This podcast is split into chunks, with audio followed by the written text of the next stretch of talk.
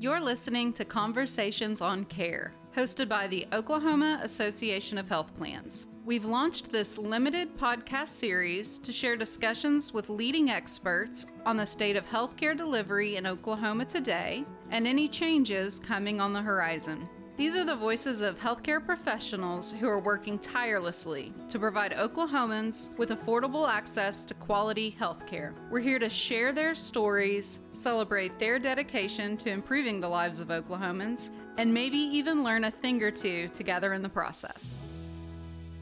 Hello, and welcome to Conversations on Care by OAHP. I'm your host, Haley Falconberry, Executive Director of the Oklahoma Association of Health Plans. Today, we get to chat with Dr. Todd Hoffman from Blue Cross Blue Shield of Oklahoma. As the Chief Medical Officer and a native of rural Oklahoma, he brings a deep understanding of what's needed to make quality health care accessible to all Oklahomans. Let's dive in to see what he thinks about tackling the unique challenges of rural care. Dr. Hoffman, thank you so much for offering us your time and expertise. Um, our listeners know I also grew up in rural Oklahoma, so I'm really looking forward to hearing more from you. Can you start by telling me about your background, all of the fun stuff? I would love to hear more of your story of growing up in rural Oklahoma. All right. Yeah, absolutely. Be glad to. So, I grew up in a town called Weatherford. It's about an hour west of Oklahoma City, right down I 40. And I remember when I was growing up in my teens, uh, my grandfather lived out on a farm uh, just uh, west of uh, Weatherford, maybe about 20 minutes or so. But he would grow cotton and wheat. And so my brothers and I would spend summers going up and down the rows of cotton, chopping out weeds with, with hoes. It was. Mm-hmm. Oh my gosh, it was so hot, and we couldn't. I remember we couldn't wait to get to the end of the row because they had ice water right there waiting for us. And and in the field, in the field, Haley, there was one there was one shade tree at the end of one row in this whole i think it was a 40 acre field or something. So we were we were dying to get to that tree. So anyway and we'd also help with wheat harvest and, and things like that. And i just thought i had it bad having to be out there you know with tractors and stuff baling hay. Apparently you were like doing some real physical labor in your day so. Right. All right so that's some excellent background. We kind of understand where you come from. So what drew you into a career in medicine medicine. Let's hear about that. I think uh, most, if not all, physicians would say, that, you know, helping people, and that's true for me as well. However, my angle was I liked being available to somebody in their worst time that they could ever be. That's what gets me up in the morning. That's what, wow. that's what gets me going. So I did a, a, residency in emergency medicine, and I did that up at uh, Truman Medical Center in Kansas City. I, I, I love it. It kind of fit my vibe of what I like to do, how I mm-hmm. like to mm-hmm. help people. I get a lot of gratification just from if somebody comes in extremis, um, can I make them better? Can I do just something a little bit to get get them along. I may not be able to cure them at that point in the emergency department, but maybe I can get them started on the road to healing.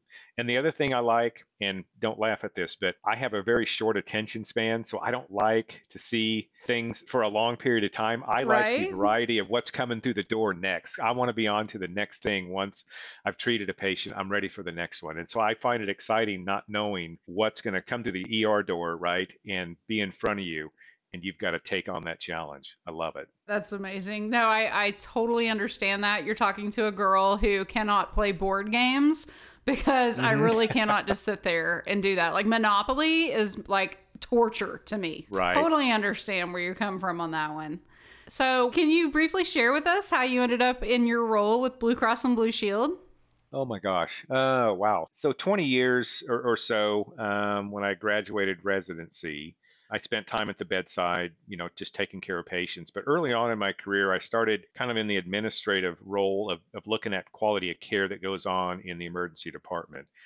And through a series of events, that role kind of led me into some more administrative things, both in a hospital setting and also in the, the, the clinic setting. I wound up being the uh, uh, leading a, a large physician group up here in northeastern northeastern Oklahoma for a period of time and uh, running not only primary care clinics but urgent care clinics. And so I say that to say, while still at the bedside, you're directly treating patients, there's another side of medicine a lot of us don't think about. But when you're in an administrative role, but still in the clinical aspect of it, you're still indirectly treating patients not not necessarily you know like at the bedside but you, you what you're doing makes a difference decisions you make from an administrative standpoint does make a difference so throughout my career i I got experience both at the hospital and the clinic setting I had an opportunity presented to me to uh, do this CMO role at Blue Cross. And I thought, wow, Blue Cross Blue Shield of Oklahoma has around a million members. And I thought, wow, you could affect people's lives on that kind of scale, not directly, obviously, but indirectly and, and really make a difference it's a fit for me. I love doing it. I love addressing issues of members. I call, they're members now, right? Uh, right. Uh, it was patients, now it's members. I think it's the same for me. It doesn't matter. they're always patients for me, but they're members. But to be able to ensure that you can bring or offer quality care at a reasonable cost, like we do, I mean, it's a big deal, and and and even more so with what we're talking about today. For those folks that are, and my folks that are from rural Oklahoma, it's a big deal. No, thank you for sharing that. I mean, the entire premise of why we wanted to start this podcast and why we wanted to highlight the work going on with the health plans is because it's such a misunderstood part of the healthcare community. And, you know, everybody knows we're the payers, but they don't understand how many physicians, nurses, individuals that specialize in so many areas of, you know, the hands on part of healthcare actually work for the health plans. Yeah, absolutely. And, you know, it just goes, you know, the other side to it in the health plans too that a lot of folks don't understand is, is in the network side and, and it's making sure that the care that's delivered is high quality and that has to do with what physicians or what groups you contract with and i mean there's a whole lot to it as you all know but mm-hmm. in my role as a cmo i have input in that and i deal with those types of issues on a daily basis. So there's a lot that goes into it. Does somebody have the benefit or does somebody qualify for this and that? There's so much more to it when it comes to if I'm out in Erie, Oklahoma, out there on the border, there's there's hardly any health care around. Can I bring to bear, can Blue Cross Blue Shield of Oklahoma bring to bear a contract with the physician that will provide access for that member that far out in that part of the state? It's those things, those little things like that, that make a huge difference in someone's life, especially in rural Oklahoma. So spot on. So, you were raised in rural Oklahoma and you have firsthand experience and knowledge of the challenges in caring for rural residents. Let's talk first about barriers. So, could you share some of the obstacles that prevent or maybe delay rural residents from accessing care? And I know there's a plethora of, you know, things that we could talk about provider shortages, physical distance from mm-hmm. care, lack of broadband access, rural hospital shortages. So, yeah. let's kind of dig into that. And what do you see as some of the most challenging obstacles? Yeah, I think the most glaring thing for everybody is just access. And when you when someone says access, what I think about is is a healthcare service that is not only available, so it's it may it's offered to somebody, but can you even get to it? Can you drive to it? Can you call into it? Can you get it at the right hour that that fits you? I mean, so certainly being accessible and as, as we know in rural Oklahoma, that is certainly not the case. You know, one of the things we're experiencing not only across this country, but it's amplified in rural areas, even in, and especially in Oklahoma, is the shortage of healthcare workers. It's been going mm-hmm. on for quite some time. It's even getting worse. But once again, it's amplified even the, in the rural parts of our state. So I'll give you some numbers here. In Oklahoma, on average, there's one primary care physician for about every 1,600 residents and it varies wow. somewhat on a county basis. But if you look at nationally, there's one primary care physician to about 300 residents, 300 and, and some odd. So you can already see the the big disparities there. I am wide eyed right now, just for the for the record. I did not know that number. Well, listen to this. So Tulsa County. Uh, up here, you've mm-hmm. got one primary care physician for about every 900, maybe a thousand residents. Go down to Coal County, just southeast or east of Ada. Now you're talking about one primary care physician for every 5,500 residents. It's bad. It's just, man, it makes you just almost like puts you in shock to think about that. It does. You know, there, and then the one last thing I want to bring up is just in Oklahoma alone, there's a Bureau of Healthcare it's called workforce, healthcare workforce. But they said there's some 190 designated uh, professional shortage areas just in Oklahoma, and obviously the majority are out in the rural area. And so, eh, when you take into account that Oklahoma, what do we have roughly a 4 million residents in Oklahoma, give or take, right? Mm-hmm. Well, 1.4 million, or almost a third of those residents, all live out in the rural areas. So now we're talking about huge numbers of people that are affected by these ongoing healthcare shortages. The other thing you want to think about when we live in rural Oklahoma is the travel to distances. You have to travel long distances to receive care, not only for primary care, but think about if you have to go see a specialist.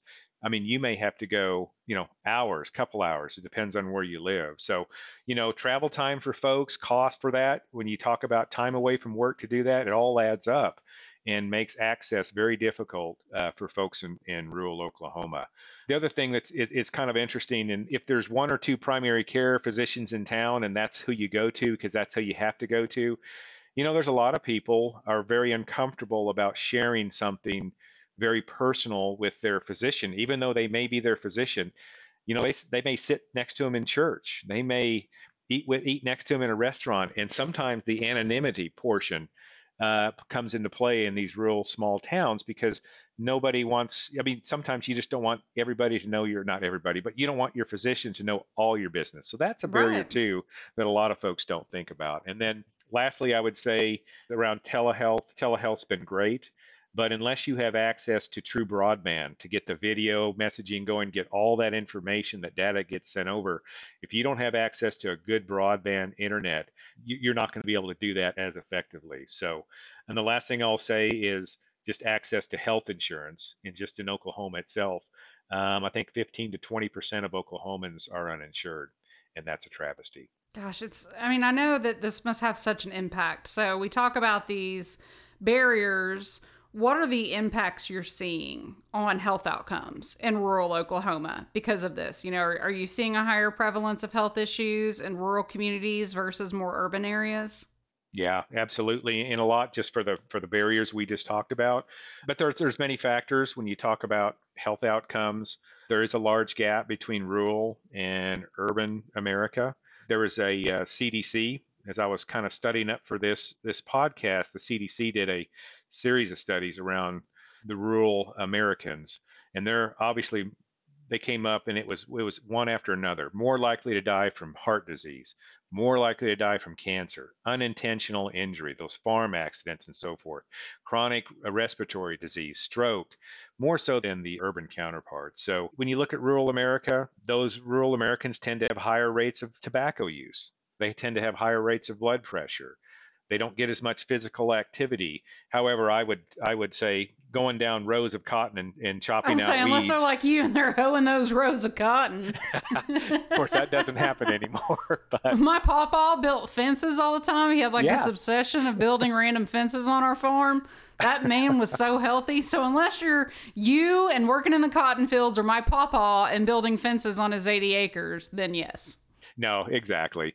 And then just uh, you know, lastly, there's even uh, when you talk about seatbelt use, even in rural Oklahoma, studies have shown, or rural America, studies have shown there's lower rates of seatbelt use. So Wait, so that wasn't healthy for me when I'd hop in the back of the truck and just go around the back roads? What?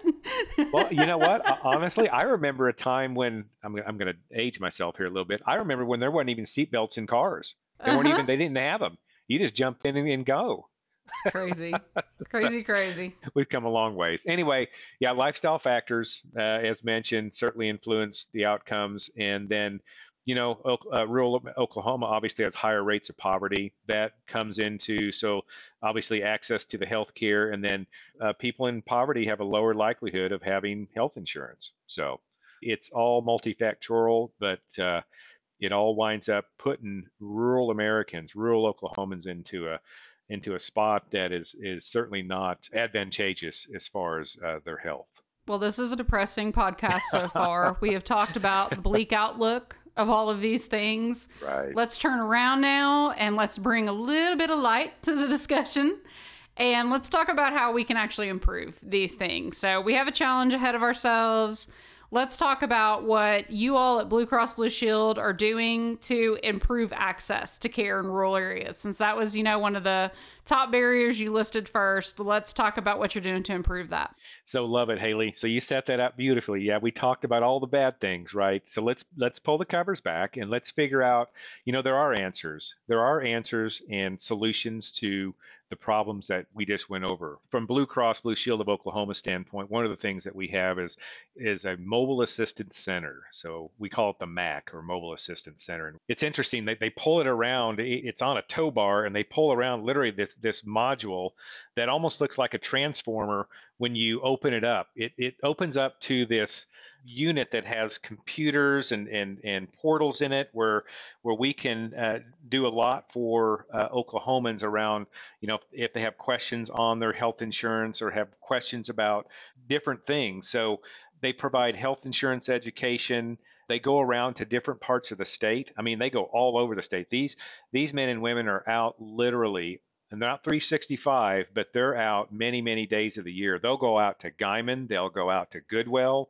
they'll go down to uh, southeastern Oklahoma, down by Idabel. They're everywhere.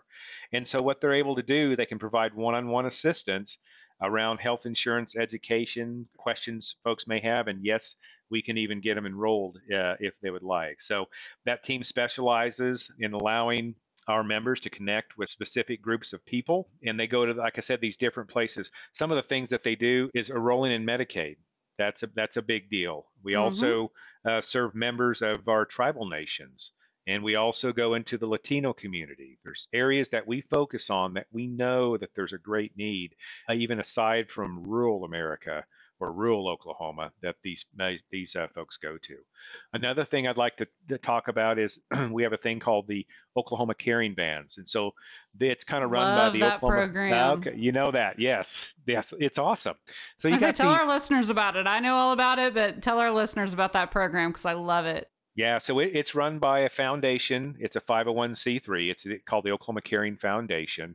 Um, it's funded by community contributions, and Blue Cross Blue Shield uh, administers it as sort of an, an in kind donation. So I want to get that out there. So, what it does is it provides free immunizations to children across the state. It has these mobile clinics, these vans that go out and go everywhere, and it's wonderful. It's uh, somewhat of a partnership think there's some county health department nurses that help us with that as well. But it's designed to eliminate some of the barriers that we've been talking about, barriers that prevent kids from receiving their age appropriate immunizations. And so we've had partnerships with the Choctaw Nation, the Chickasaw Nation, Southern Plains Tribe Health Board. It's all over the place. And so we're very, very proud of the work that foundation does and the, the caring vans. And I, I know a lot of people probably seen them going down the road because they're out and everywhere all the time. And then, Haley, the last thing I want to mention is we do donate to the, uh, there's an Oklahoma Physician Manpower Training Commission um, that basically provides a loan repayment it's a loan repayment program that'll pay up to 200,000 in medical debt for doctors that will practice medicine in rural parts of the state. So we're happy to donate to that. We've donated some, I think, half a million already to to fund that loan repayment program. And so it just it's one other thing that that will help to improve access in the rural and the tribal communities, just like we've been talking about. And then the last thing, last thing I'll mention, still good news. So our network of providers, which I kind of alluded to earlier, we try to make those as large as we can. We try to get contracts with physicians, whether it's groups, singles, whatever it is, any kind of any kind of area that that we see the need. And I'm happy to say that we have providers of care in all 77 counties in Oklahoma. We have a network of physician providers. So I'm happy to share that as well. Congratulations on that. I know building out a network is a tough, tough job. So, congratulations on that. So, what changes do you think need to be made within our healthcare system or in healthcare policy that would help improve health outcomes and access in rural communities? Oh, wow.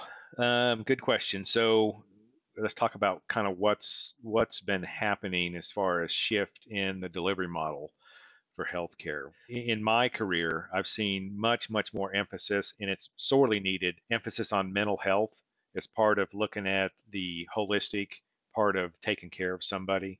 So mental health has certainly become in the forefront. And through COVID, we've seen an anxiety and depression because of various things that that COVID did to us. So it's a big deal.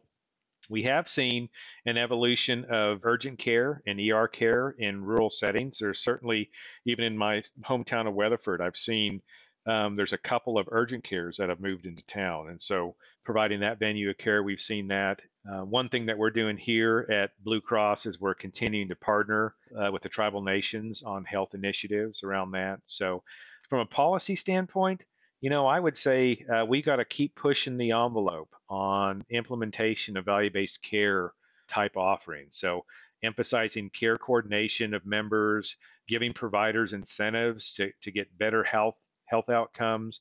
When you do patient centered care, it just increases the engagement between our members and the providers. So the quality of care goes up.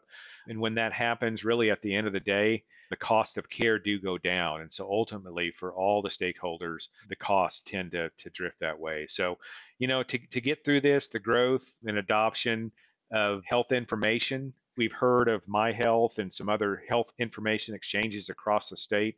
That is so key. When you're talking about these value based care initiatives, when you're coordinating care, because as a physician, if you can log in and be able to look at you know somebody had a lab drawn down in Idabel, but I'm a doctor in Guymon. I can I know that I know and I know when right. that was done and I know what the results were. So I don't have to redo that, or I can do what I need to do with that. So that is so very key. One thing that's big and we know is more and more states are shifting to the managed Medicaid, and we know that that is certainly on the table here in Oklahoma. Certainly, along with that, however that shakes out, it doesn't matter how it shakes out. Value based care is going to be huge in that arena. Those are going to be the things that continually work to drive costs down and keep quality either at a high level or even make it higher. And then as it relates to rural, I would say uh, we have an obligation to ensure our members have access to providers locally. We talked about, you know, what we have in all 77 counties, but now that's in person. But what about virtually? That's going to be the next big frontier is virtual care, virtual primary care, specialized care through that. So those are some of the things I think about. And then, of course, just addressing provider shortages. I talked earlier about the Physician Manpower Training Commission. There's different ways we're going to have to tap into telehealth and telemedicine. Many, many things are on the front. It's a, it's an exciting time, and I can tell you, Haley, it is accelerating fast. No, I, am with you. And I think you've just, you know, touched on briefly some of the most amazing things that the state may be seeing. And, you know, it's nice to hear how important it is that our rural communities have access to high quality care from you and you know you seem like you have a real passion for this and a real hope for the future of healthcare options in rural communities. If there's anything else on your hope for the future of healthcare options in rural communities and Oklahoma as a whole, we'd love to hear it, but you're hitting on so much of that already. Yeah, the only thing I would say around that, it's going to take public and private investments to make sure that somebody standing in Goodwell, Oklahoma, honestly receives the exact same quality of care that somebody would in Tulsa or in Oklahoma City. There's no excuse why that can't happen, and it has to happen. And it is happening, but we got to keep pushing for it. So there's no way to achieve that, though, but through, you know, public and private investments. So I think that's a it's a heavy lift, but I think I'll just close this part by saying if we all get involved, everybody gets involved in some way, be it large or small, together, there's really nothing that Oklahomans cannot do together to address these problems. I love ending on that. I, we started with such depressing dialogue that I love that we are ending on that high note. Right? Yeah, absolutely. well, Dr. Hoffman, it's been a pleasure hearing your thoughts on rural health care and how we can create a healthier future for all Oklahomans. I could talk with you about this for hours. So hopefully we'll get to do something fun like this again. But um, thank you. I so appreciate you and Blue Cross Blue Shield's commitment to reaching the hard to reach. Thank you for listening to Conversations on Care, hosted by the Oklahoma Association of Health Plans. We hope you've enjoyed hearing from one of our dedicated health professionals who is working hard to deliver better care. Tune in next time to hear more about the meaningful efforts of health plans to create a healthier Oklahoma.